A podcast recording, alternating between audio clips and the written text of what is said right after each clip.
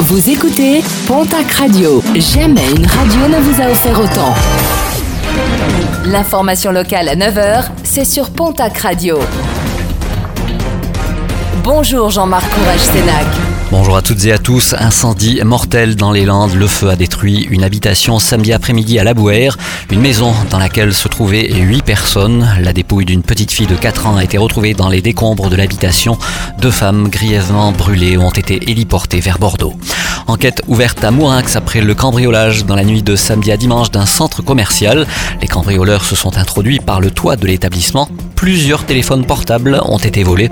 Le montant du préjudice n'a pas encore été révélé.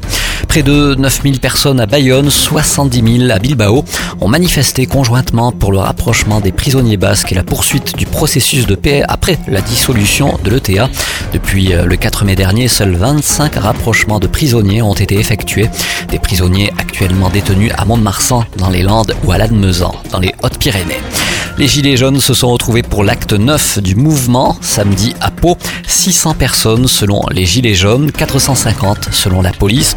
Manifestation dans les rues de la ville. Pau, qui après Tarbes il y a une semaine, accueillait un rassemblement nocturne. 2700 personnes s'y sont cette fois-ci retrouvées avec des tensions en fin de soirée, place Gramont puis euh, place Verdun. À noter qu'un reporter a été agressé. Un individu lui a asséné un coup de pied avant de prendre la fuite. Une plainte devrait être déposée aujourd'hui.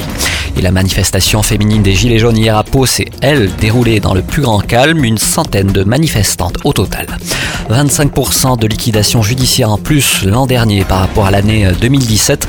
Bilan donné par le tribunal de commerce de Pau. 97 liquidations judiciaires au total.